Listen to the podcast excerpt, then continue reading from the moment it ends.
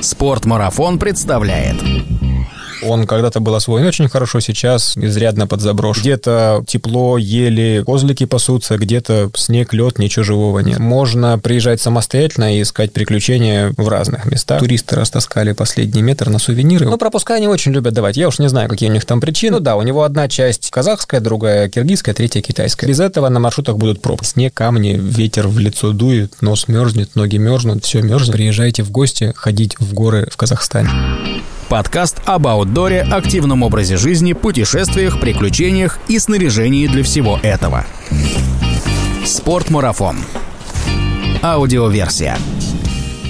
Всем привет! На связи Спортмарафон. Меня зовут Артур Ахметов, и это 131 выпуск нашего подкаста. По счастливому или нет, ну тут каждый выберет для себя, стечению обстоятельств впереди длинные праздники. И кто-то на этих праздниках будет отдыхать, а кто-то работать. Именно это мы выяснили в новом подкасте с Кириллом Белоцерковским, амбассадором магазина «Спортмарафон», высокотехничным альпинистом и инструктором альплагеря Туюксу в Казахстане. Так вот, как говорит Кирилл, несмотря на то, что горы Тяньшаня гостеприимнее всего в августе и сентябре, все едут туда на майские и новогодние праздники. Что еще такого нужно знать об альпинизме в Тяньшане, особенно с его казахстанской стороны, в этом выпуске. Не стесняйтесь ставить нам оценку в Apple Podcast и других приложениях, а также писать комментарии и делиться выпусками в социальных сетях. Вам не сложно, нам приятно.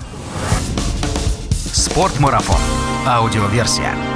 Кирилл, привет. Привет, Артур. Как тебе Москва? Ну, сегодня дождливо, вчера пасмурно. Великолепно. Ты за эту неделю у меня второй гость из солнечной Алматы. Недавно у меня был Максим Прощенко. Мы с ним записывали подкаст про скандинавскую ходьбу. Вот это кресло прям, оно, по-моему, для гостей из Казахстана создано. Слушай, договорились с тобой сегодня поговорить про Тяньшань. Ты хорошо разбираешься в заилийском Алатау и, в принципе, в Тяньшане. Мне кажется, что это тюркские корни во мне играют. И мне показалось, что если просто в каждое предложение вставлять заилийский Алатау, то подкаст уже будет прикольным. Скажи вот в целом, да, если рассматривать тему альпинизма в Тяньшане, чем, в принципе, характерен там альпинизм? Что вот нужно такого общего знать об этом регионе? Вообще, что это за регион, чем он характерен? А потом уже после твоего этого ответа мы отправимся его так разбирать немножко по кусочкам. Тяньшань — это большая горная страна, и географически он на- находится, часть его в Китае, восточная, часть находится на территории Казахстана и часть Киргизии. И все хребты, которые его составляют, довольно разные. Одни довольно теплые, вот вроде нашего заилийского лота, он там сравнительно небольшие высоты, самая большая гора чуть-чуть меньше 5000 метров, это Биг Талгар. Ну и конкретно в Талгарском узле там мощное оледенение, но в основном его там не так много. Есть хребты повыше, с более массивным оледенением, киргизский хребет, и хребты, которые уже находятся в Киргизии. Киргизский это такое название у него. И хребты в Киргизии, которые находятся к югу от Исыкуля, там прям уже начинаются и горы повыше, и льда побольше, и самые большие горы, которые там есть, уже находятся в центральном Тиньшане. Там горы на границе Киргизии, Китая и Казахстана. И там уже самая большая гора — это Пик Победы, высотой значительно больше 7 тысяч метров. То есть там это самая такая массивная гора. Очень разные условия. Где-то тепло, ели, козлики пасутся, где-то снег, лед, ничего живого нет. Ну и трудно как-то одним конкретным чем-то таким, буквально одним предложением охарактеризовать. Все очень разное. Большие горы, маленькие горы, теплые. Означает ли это, что, в принципе, там себе увлечение по силам может найти как и начинающий альпинист или турист, так и человек с опытом, который ищет себе высоких вершин, сложных маршрутов? Да, да. На Тиньшане есть два больших альплагеря, куда могут приезжать новички. Один в Казахстане, Туюксу, и второй это Аларча возле Бишкека. Для начинающих оба района неплохие, и там, и там можно ходить маршруты попроще, и там, и там есть инструктора. Ну, то есть, по сути, альплагерь штука похожая. То есть, можно приехать без компании, чему-то научиться. Для тех, кто уже умеет, можно приезжать самостоятельно и искать приключения в разных местах. Логистически все это не очень удобно, потому что больших городов вокруг не так много, и от них нужно как-то добираться. То есть нужно будет организовывать транспорт, какие-то заброски, как-то далеко ходить пешком. Но в целом все возможно, все это решаемо. Ну и вплоть до самых больших, серьезных экспедиций, до каких-то горные туристы ходят туристические шестерки по этому Тяньшаню. То есть, ну, прям можно что-то большое, интересное ходить. Вот, насколько мне известно, я просто был в Алматы, я даже не помню сколько раз, но был много раз. И это такой крупный город, который является, ну, по сути, входной точкой в горы Заилийского Алатау. А можно ли прям с Алматы стартануть и куда-то подняться? Да, в целом легко. Ну, я, например, вечером выбегаю из дома на пробежку, за 10 минут добегаю до речки и вдоль нее еще за полчаса убегаю в горы, то есть находясь в Алмате. По сути, горы, некоторая их часть находится на территории города, поэтому даже находясь в Алматы уже можно быть в горах одновременно. С чего началось твое знакомство с Заилийским Алатау, с Тиньшанем? Ну, учитывая, что я родился в Алмате, наверное, с того, что я и увидел эти горы, прямо не из окошка их ну, видно. именно когда ты пошел первый раз в горы, не помнишь? Нет, прям первый раз не могу сказать, но период жизни это, наверное, был какой-то, мне было 6 лет. Дед работал в селе защите, и у них в горах была такая база, где он сидел, нажимал кнопку. Дескать, все нормально. На основании каких данных он эту кнопку нажимал? А они следили за уровнем воды в речке, и какие-то, видимо, метеосводки к ним там поступали. Ну и вот, в общем, пока дед сидел, сторожил свою кнопку, бабушка брала меня и сестру двоюродную мою, и мы ходили там с ней по горам, собирали малину. Ну и сейчас я, проходя по этим местам, понимаю, что горы это, ну, условные, но для двух человек, которым там 6 лет, горы были очень большими. Ну и бабушка нам все это показывала. А потом я стал ездить с дядей, который показывал тоже окрестности, ну, такие тоже елочки, травка, речки, рыба, очень все здорово. Ну и попозже, в 15 лет я начал ходить уже куда-то повыше, ну и когда мне исполнилось 16, я уже начал заниматься альпинизмом. Сейчас тебе горы не кажутся меньше, чем казались тогда в детстве? Ну, кажутся объективно, потому что когда ты сам небольшой, а все остальное кажется большим. Еще забавно наблюдать за своими реакциями, когда я приезжаю из каких-то экспедиций, где мы лезли что-нибудь большое, какие горы там выше 5000 метров, и приезжаешь, и дома все кажется таким теплым, уютным. Но в то же время, когда я вспоминаю маршруты, которые мы там ходили, и погоду, которая там бывает, ну, как бы все стоит на свои места, что ничего, оно не маленькое, оно все вполне себе настоящее и большое. Так, хорошо, от воспоминаний давай вернемся к сегодняшним дням. Ты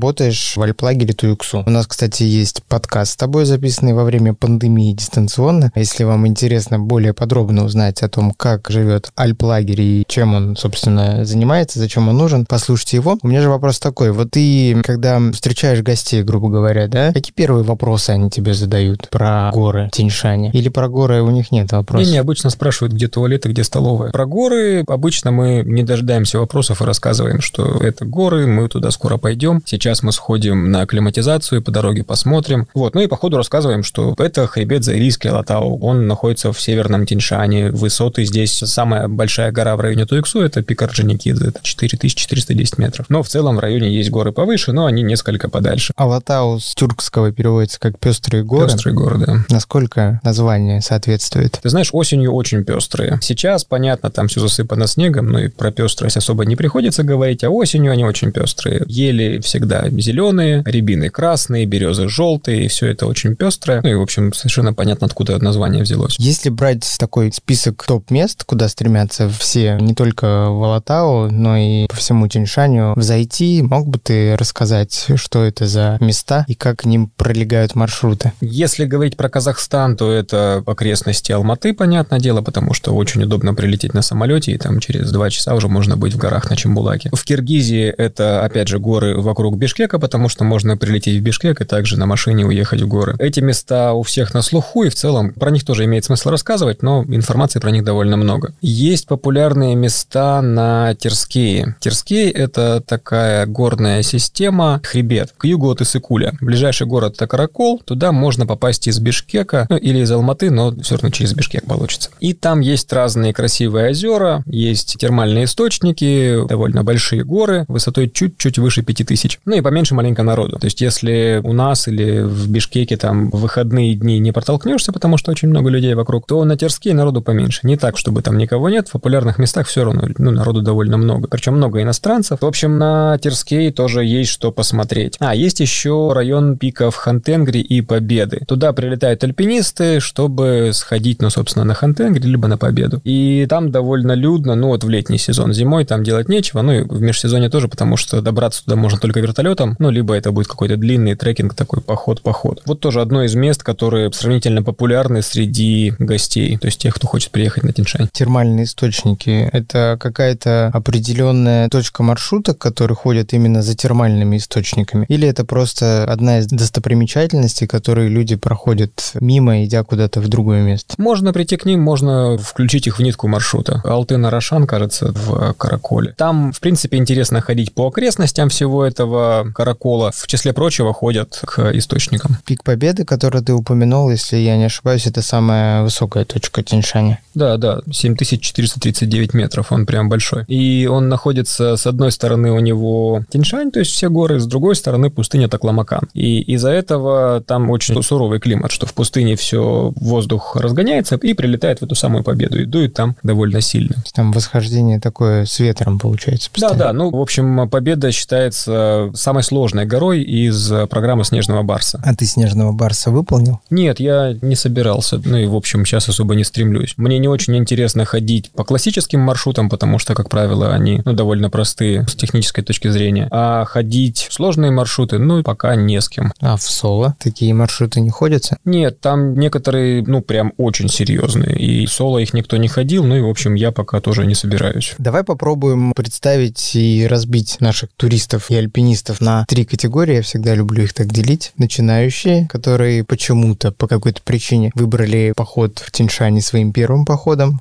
тех, кто уже имеет опыт какого-то хождения где-то, и, собственно, людей, которым нужно прям пожестче и посложнее. Вот ты, как человек, который, ну, я думаю, очень хорошо знаешь район этих гор, что бы ты порекомендовал им, какие маршруты? Начинающим, если люди хотят учиться заниматься альпинизмом, нужно ехать в альплагерь, либо в Туюксу, либо в Аларчу. И там, и там нормально, и там, и там есть чему поучиться, и там, и там есть все нужные маршруты. Тем, кто что-то умеет, ну, скорее всего, куда-то в те же стороны, потому что там есть инфраструктура, инфраструктура, там есть у кого спросить, куда лезть, куда не лезть, что делать, чего не делать. Ну и в случае чего всегда кто-нибудь прибежит и поможет. Для тех, кто умеет, для тех, кто хочет чего-то прям серьезного и интересного, много чего. В Заилийском Алатау это центральная часть хребта, район пика Талгар. Он когда-то был освоен очень хорошо, сейчас изрядно подзаброшен. Киргизия практически вся покрыта горами. Там, где не Тиньшань, там какой-нибудь Памир. Вот, и, в общем, по Тиньшанской части плохо освоена западная часть часть Киргизского хребта, которая частично заходит на территорию Казахстана. Ну и все хребты к югу от Исыкуля. Основные вершины на них схожены, но довольно много вершин, на которых еще никто не был. И маршрутов там можно проложить, ну, прям много. Если кому-то хочется ходить что-то новое. Ребята иностранцы довольно часто приезжают и прям лезут на какие-то возвышенности, на которых никто не был, потому что для них вот прям интересно сделать первое восхождение на вершину. И вот в этих хребтах, которые находятся южнее Исыкуля, это Терские, Алексей, Куйлю, Баркалдой и как Шалто. И вот в них прям довольно много всего. Я повторюсь, самые большие горы там сходили, самые знаковые. При этом небольшие бугры высотой по 5 километров стоят, в общем, никто на них не ходит, потому что рядом что-то большое есть. А ты сказал, что раньше был освоен хорошо, сейчас немножко подзаброшен. Что ты имеешь в виду? В Талгаре был альплагерь с конца 30-х годов. Ну и там было много людей, были капитальные постройки. Но в 1979 году его смыло селем и большую часть построек разрушило. А потом, через какое-то время, альплагерь оказался на территории Алматинского заповедника, ну и вообще весь доступ туда прикрыли. Сейчас доступ открыт, но вот с такими, с легкими бюрократическими преградами, ну и как-то там тоже все не просто так, чтобы приехать и походить там, ну не получится. Нужно как-то обходить какие-то кордоны, и тогда да. Либо договариваться с руководством заповедника, чтобы запустили, что непросто. А вообще этот заповедник, он насколько большой, насколько он, в принципе, препятствует препятствует альпинистам в восхождениях? Заповедник довольно большой, и, ну, в частности, ущелье Средний Талгар, в котором, собственно, пик Талгар находится. Попасть туда можно либо перевалами сверху, обходя все, и всех лесников, и все заставы, либо снизу. Снизу, естественно, проще, но тогда нужно вот как-то там уже договариваться со всем этим делом. Получать пропуска, то есть можно их получить официально. Если не получить, то когда егерь поймает, он возьмет за ухо и отведет к директору, чтобы тот вообще как-то выражал свое недовольство. Но это как-то сложно с бюрократической точки нет, нет. Зрения или просто, ну... Ну, пропуска они очень любят давать. Я уж не знаю, какие у них там причины. То есть, когда приезжаешь, пропуск стоит одних денег, потом, если вдруг директор этого заповедника думает, что тебе туда не надо, он тебя туда не пустит. Если хочешь договариваться, ну, договаривайся. Это Азия, там все работает. Мы уже два раза упомянули в подкасте «Сель». Ты вспоминал про своего деда, и вот сейчас про то, как смыл альплагерь. Вообще, насколько это частое явление в горах Тиньшаня, и вообще, насколько опасны эти горы, чего прежде всего стоит от этих гор ожидать? В целом, э, горы вообще довольно опасная штука. Но если делать все неправильно. Если проявлять бдительность, осторожность и здравый смысл, то в целом все нормально. Сели бывают, да, не так часто, как можно подумать, но время от времени случается. Причем разрушительные, ну, практически их не случается, потому что за ними внимательно следят. В горах довольно много моренных озер, которые образуются под ледниками, и за ними прям следят, потому что, по-моему, в 73 году сошел большой сель, и плотина Медео, я думаю, ты про нее знаешь, ее достраивали в экстренном порядке, чтобы ее не смыло, и часть Алматы не уплыла в степь, в сторону Копчегая. Вот, и, в общем, с тех пор, ну, прям внимательно за ними присматривают, везде устанавливаются какие-то дренажные системы, которые позволяют озерам не переполняться, ну, и не становиться опасными. Опять хочу вернуться в твой альплагерь. Все-таки, когда альпинисты приезжают в альплагерь, есть какие-то уже наработанные маршруты, по которым ходят в горы? Или альпинисты, приезжая в альплагерь, могут как-то варьировать эти направления и выбирать самостоятельно, куда им хочется подняться? Учитывая, что люди приезжают в альплагерь, они приезжают в такую структуру, в которой есть определенные правила и какие-то накатанные маршруты. Инструктора, которые занимаются с людьми, смотрят на состояние людей, на их подготовку, на техническую подготовку, физическую подготовку, и отталкиваясь от этого выбирают маршруты. Но, как правило, вообще есть горы, на которые инструктора любят ходить, потому что маршруты там интересные, сами инструктора маршруты хорошо знают, и в случае чего могут по зацепкам рассказывать, куда идти. Сами люди могут выбирать, но не сразу. Во-первых, на первых этапах они могут предлагать инструктору, дескать, а давай пойдем сходим сюда или сюда, но там уже инструктор принимает окончательное решение. А когда люди приезжают, чтобы ходить самостоятельно, ну, если прям про альплагерь говорить, то сначала мы им что-то рекомендуем, и дальше они уже какие-то свои хотелки развивают. Ну и в зависимости от того, как у них все развивается, мы либо рекомендуем им что-нибудь идти дальше более сложно или какие-то другие горы, либо советуем что-нибудь попроще. Давай тогда к наработанным маршрутам. Все-таки из лагеря Туюксу на какие направления, на какие маршруты чаще всего выводите людей и почему? Наверное, самая популярная гора в районе – это пика Мангильды, высотой 3999 метров. Туристы растаскали последний метр на сувениры. В общем, раньше было 4000, теперь 3999. Это такая местная Шуточка, шутеечка? да. да. Ага. В общем, самый простой маршрут там 1Б, то есть он имеет уже альпинистскую категорию, там нужно немножко держаться руками, немножко лезть, когда засыпает снегом, там нужно его из-под снега откапывать. Напомни, пожалуйста, альплагерь на какой высоте находится? 2450. Вот. Ну, а горы в районе 4000 все. В общем, на Мангильды любят ходить, потому что там интересно, маршрут, ну, с одной стороны, достаточно простой, чтобы здоровый человек на него мог подняться, с другой стороны, достаточно непростой, чтобы было интересно. Помимо того, ходят на пике Пионер, Крещатова, ну, это из тех, что попроще, потому что там есть хорошие набитые тропы, маршруты более или менее почищены от свободно лежащих камней. Понятно, что все камни никто не вывезет, ну, в общем, ничего прям большого и фатального, скорее всего, не упадет. Еще есть пик Октябренок, который находится в часе ходьбы от лагеря. Ко всем остальным горам нужно идти там 3, 3,5, 4 часа, а до Октябренка прям совсем рядышком. Вот, вообще на него тоже любят ходить, потому что ходить никто не любит, а все любят быстро сходить и вернуться. Ну и есть популярные маршруты, которые по категориям разбиваются и часто ходят их. Примерно на те же самые горы, чтобы далеко не ходить. Есть люди, которым интересно уйти куда-то подальше, залезть что-то посложнее, но их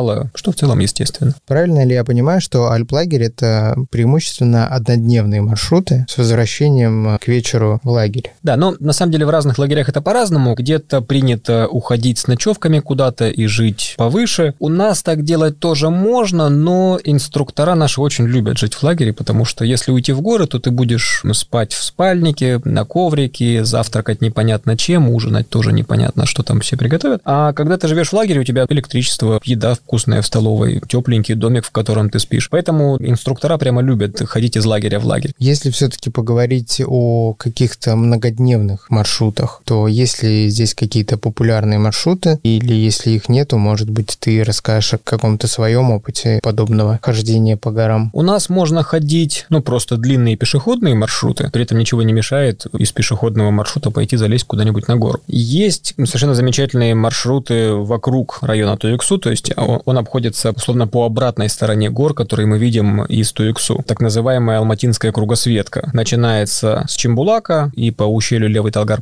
нужно подняться наверх до перевала туристов, с перевала туристов спуститься к Большому Алматинскому озеру, оттуда либо уйти вниз, либо через перевал Алматы-Лагир пройти в проходное ущелье и по нему спуститься уже к автобусной остановке. Занимает это все 2, 3, 4 дня в зависимости от того, как идти. Ну, там прям красиво. В Левом Талгаре, к счастью, немного людей, потому что туда нельзя приехать на машине. И осенью там много малины вкусной, черной смородины, и всякие зверушки бегают. Ну, в общем, в Левом Талгаре хорошо. Единственный минус э, всего этого маршрута в том, что он находится в приграничной зоне, но даже несмотря на это, никакие специальные пропуска делать не надо. Иностранцы показывают паспорт, местные показывают удостоверение личности, ну, это такой местный аналог паспорта, либо паспорт, что у них там с собой есть. И все, и пограничники счастливо отпускают всех идти дальше. Вот, в общем, это прям хороший маршрут, который я настоятельно всем рекомендую, кто там спрашивает, вот чтобы такого несложного сходить в течение двух-трех дней. Чембулак — это с горнолыжного курорта можно да, да. начинать да. свой маршрут? Да. Можно на канатке подняться на перевал и оттуда ехать вниз. Что на самом деле удобно, потому что, ну, основной набор тогда ты набираешь на канатке, ну и потом уже просто идешь по такому породному практически. Можно этот маршрут ходить в обратную сторону, можно в эту. Еще какой-нибудь интересный маршрут вспомнишь? Вот этот самый простой и самый популярный. Так можно идти все что угодно. Можно гулять просто по проходному ущелью,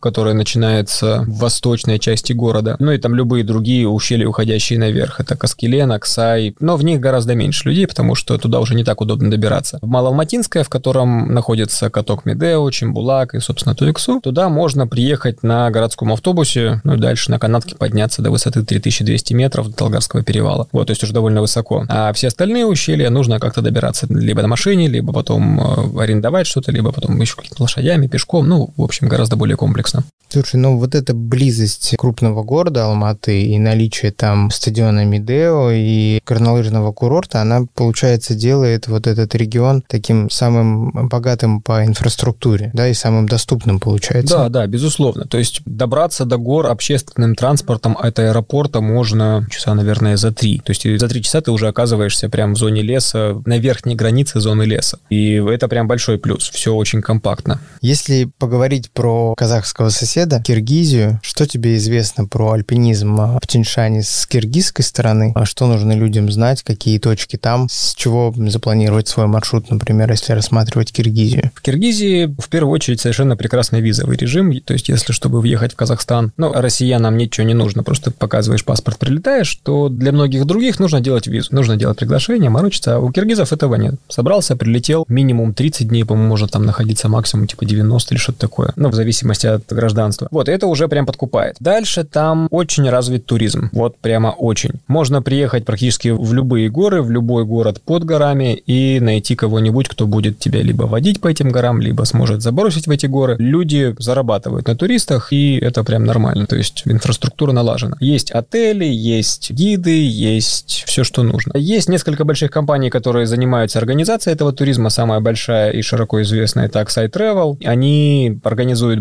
базовые лагеря в больших горах, организуют какие-то туры, ну, в общем, все что угодно. Из того, что там можно посмотреть, ну, я уже говорил про Аларчу и Терскей. Также там есть озеро Исыкуль, где можно просто тюленем полежать на берегу. Высокогорным тюленем, получается. Высокогорным тюленем, да, там какая-то высота. Не помню высоту, но довольно высоко. Речки горные. Ну, Киргизия вообще очень красивая. У нас есть также подкаст про Киргизию. Надежда Кущева в соло-поход ходила по Киргизии. Если вам интересно, то оставлю ссылку в описании подкаста. Тяньшань, что интересно, находится на границе трех стран, все они на К. Киргизия, Казахстан и Китай. И вот там есть центральная точка, пик Хан Тенгри. По-моему, это же место признали, ну, то, что оно принадлежит всем странам. То есть там как будто бы нет границ. Не-не, границы там сходятся. То есть... Прямо на пике. Ну да, у него одна часть казахская, другая киргизская, третья китайская. Можно, условно говоря, с вершины сразу на три страны посмотреть. Да, ты вылез на вершину, и шаг влево, шаг вправо, ты уже нарушаешь государственные границы. Там есть пограничники? Я думаю, только если снизу приходят, но только вместе с собой, если привезти. Расскажи, как со стороны Казахстана попасть к этому пику? Со стороны Казахстана можно прийти через перевал 11 из ущелья Байенкол, но это прям серьезный поход. Как правило, все прилетают на вертолетах, потому что если прийти пешком под Хантенгри, то есть шанс, что на сам Хантенгри уже сил не останется. Такая же ситуация с южной стороной, с южным Инельчеком. Там есть два Инельчека, южный и северный. Инельчек — это ледник такой. В общем, можно от Майда-Адыра прийти пешком по южному Инельчеку, но тоже приключение. Ну и, в общем, большая часть туристов, желающих сходить на Хантенгри, они прилетают на вертолетах. Сразу на пик? Практически. Или все-таки? Нет, нет, все-таки сначала на ледник, либо на северный, либо на южный Нельчек. Там живут в базовых лагерях, ходят на автоматизационные выходы, и потом уже, когда чувствуют себя готовыми, собираются и идут на гору. В целом вся экспедиция занимает в районе трех недель, в зависимости от уровня подготовки, от погоды, ну, каких-то других факторов, которые все не соберешь. Ну и, в общем, со всей акклиматизацией, залетом, отлетом, оно примерно три недели занимает. А ты был на Хантенгре? Да, как-то довелось. И как тебе? Холодно. На самом деле гора очень красивая, ну, если отбросить всякие низменные вещи, вроде того, что холодно и голова болит, действительно очень красиво, но когда снизу смотришь, когда наверх ты идешь, оно все довольно одинаковое и противное. Снег, камни, ветер в лицо дует, нос мерзнет, ноги мерзнут, все мерзнет. Вот, а когда снизу смотришь, думаешь, ничего себе, туда я залез, вот это я молодец. Странно, вроде Казахстан и Киргизия, а холодно. Приезжай зимой.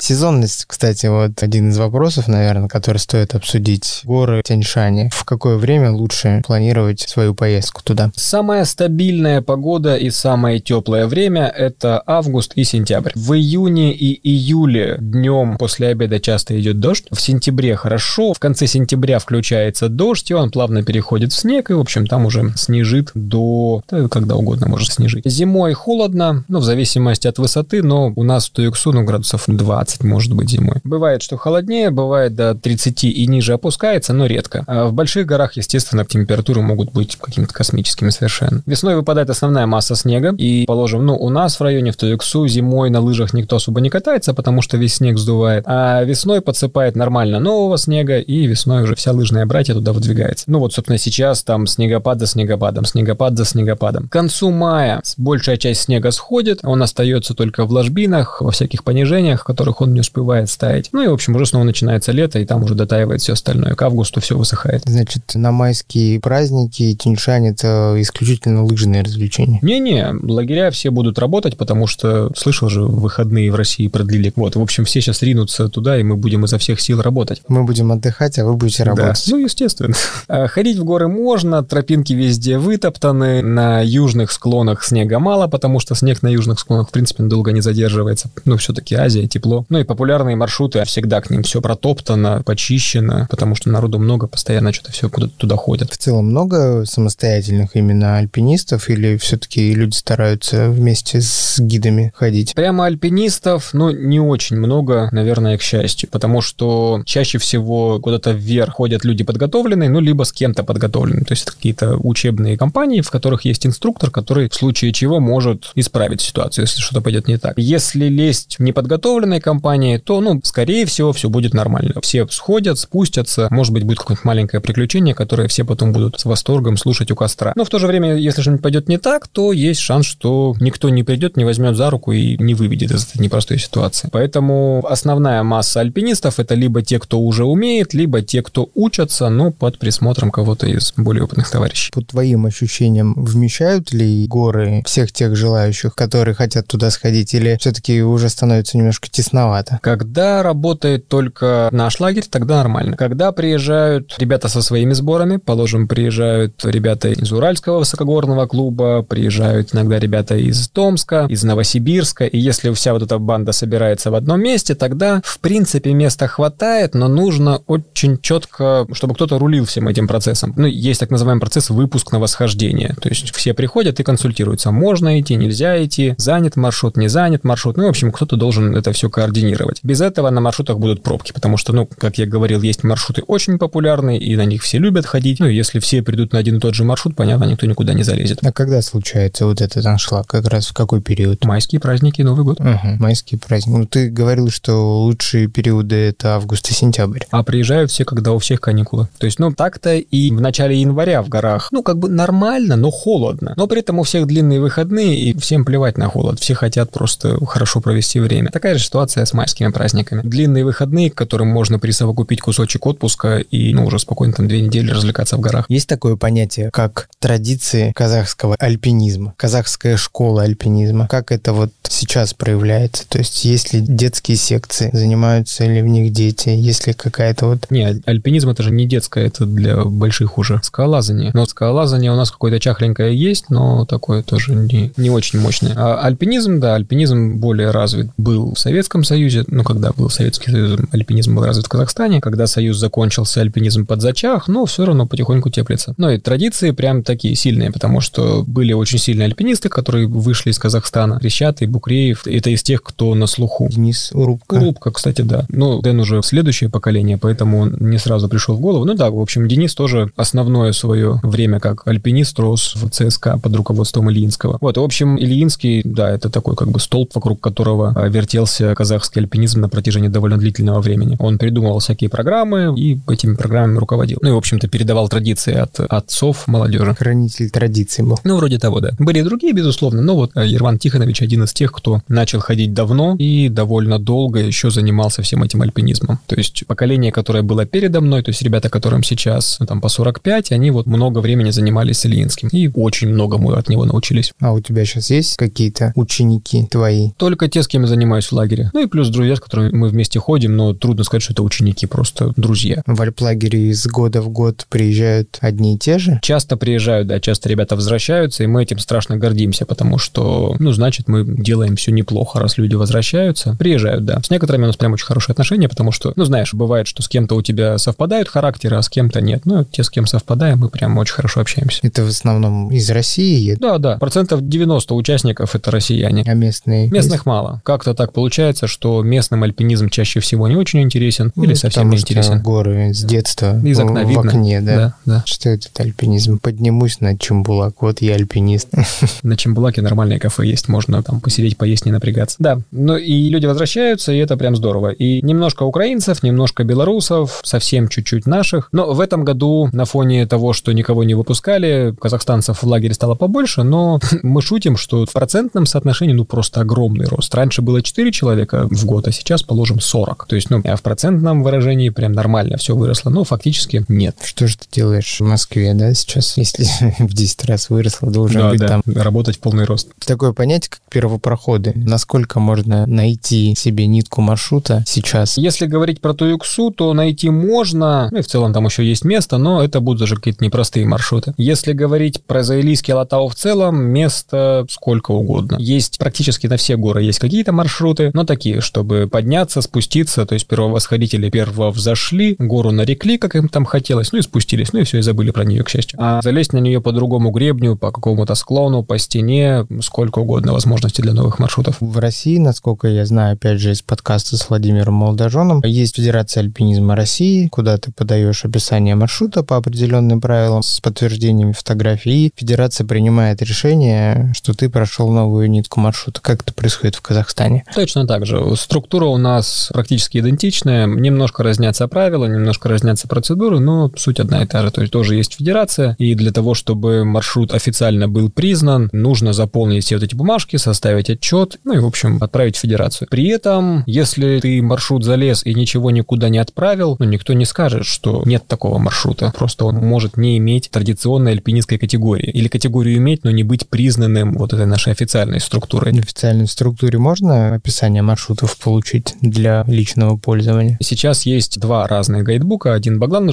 Джунусова, другой Дениса Урубка. Я скоро допилю третий, и будет еще один. Чем будет твой гайдбук отличаться от гайдбука Дениса Урубка? Тебе такой провокационный вопрос. Там будут более подробные описания, картинки большие, шуточки забавные, картиночки, да, вот эти. Ну, то есть развлекаться буду. Вот, и все маршруты, которые сейчас есть в гайдбуке Жунусовой, они доступны в интернете, то есть можно просто пойти посмотреть. Это современные все гайдбуки? Да, гайд Джунусова издан, правда, по книжке 79 года, то есть текст практически оттуда, но фотографии, схемы все обновленные. А Денис свой написал с нуля, и там все свежее. Но при этом описания такие довольно лаконичные. Ну, а в целом гайдбуки подобные, они теряют свою актуальность? Меняются ли горы, меняются ли маршруты? Меняются, безусловно. Во-первых, если на маршруте есть лед, то со временем его может там не стать. И даже если непосредственно на маршруте этого льда не было, а он был где-то вокруг, то после того, как лед стаял, может стать маршрут камнеопасным. То есть лед ушел, остались камни, все это может падать. Ну и плюс меняются техника, меняются скорости, с которыми люди ходят, меняется снаряжение. Ну и все это неплохо бы актуализировать. То есть, ну, понятно, то, что писал Урубка в 2007 или 2005, в целом, да, но идентично тому, что происходит сейчас. То, что писала Степанова, предтеча Жунусова в 79-м, ну, оно уже подыстоскалось, и там имеет смысл все это обновлять. А то, что писал Петр Петрович Тиньшанский, Тиньшанский, Семенов, он же Семенов. Ты знаешь, я прям недавно перечитал его книжку и в глубочайшем восторге всем рекомендую. Если кто-то хочет почитать книжку о путешествиях, написанную хорошим языком, Семенова я прям изо всех сил рекомендую. что за книга? Или у него По, одна? по Тиньшаню. Вот это путешествие по Северному Тиньшаню 1856-57 годов. Если слушатели наши не знают, Петр Петрович Семенов Семенов, Тиньшанский, Тиньшанский, да. Так был назван Тиньшанским именно потому, что он первым для европейцев открыл этот регион и первым его и описал. Да, да, там он очень много всего описал. После него было много других исследователей, но так же красочно, как Семенов, никто не описывал. Удивительно было, я когда готовился к подкасту, читал Википедии про Петра Петровича, и там из многих заслуг дальше перечисляется отец такого-то, отец такого-то, отец такого-то, отец такого, отец... Пять детей было у человека. Там даже есть у него, по-моему, дети, которые пошли по его стопам. Штука в том, что он съездил в экспедицию, когда ему было там в районе тридцатника, и потом вернулся обратно в Петербург и занимался научной работой. Книжку он издал где-то в начале 900-х, по-моему, годов. Вот. Ну, то есть он там 40 лет сидел, просто обдумывал, что он там находил. Ну, и детей в процессе делал, судя по всему. Ну, для разнообразия. Кирилл, такой вопрос к тебе. Чего не хватает альпинизму в Казахстане? Да всего хватает. Нормально все в альпинизме. Значит, не хватает только пригласить наших слушателей в гости в Казахстан. Приезжайте в гости, ходить в горы в Казахстане. Контакты Кирилла я оставлю в описании подкаста, если у вас будут какие-то вопросы по Тяньшаню, тем более по Заилийскому Алатау, или это же река, да, так называется, пишите в комментариях, либо пишите Кириллу в личку, он обязательно ответит. Кирилл, тебе спасибо, что нашел время забежать в студию, Спасибо, рассказать Артур, прекрасно поболтали. Про Алатау. Я надеюсь, что это еще и прекрасно смонтируется, и, может быть, кто-то успеет на майские праздники вырваться в Казахстан, они теперь длинные, 11 дней. Приезжайте на майские праздники. До встречи, пока. Пока. Спортмарафон. Аудиоверсия. Подкаст об аутдоре, активном образе жизни, путешествиях, приключениях и снаряжении для всего этого.